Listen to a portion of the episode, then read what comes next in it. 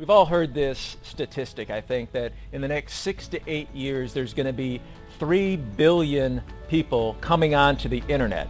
3 billion people who will have smart devices, who will have high-speed internet, and they'll be here with the rest of us. And when people hear this news, they think, wow, that's great. I'm going to have 3 billion new customers.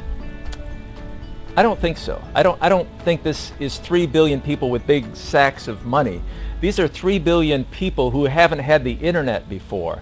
They have pent-up desires and ideas. They want to make a better life for themselves and their family. They're going to be entrepreneurs.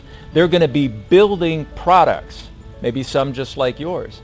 They're going to be creating services, maybe just like yours. Maybe not as high a quality as yours, but maybe cheaper, maybe more of it. This is 3 billion competitors coming online.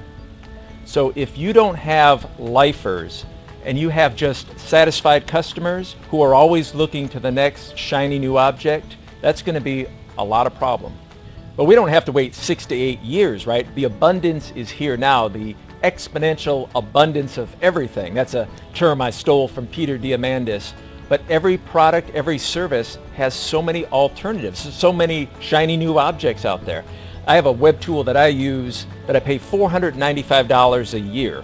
And just in the past six months, 10, 12, 15 different companies have created products that are pretty much the same product. I had to have one of my assistants spend her time reviewing these products. I didn't even have time to review them. That's the kind of abundance that we live in.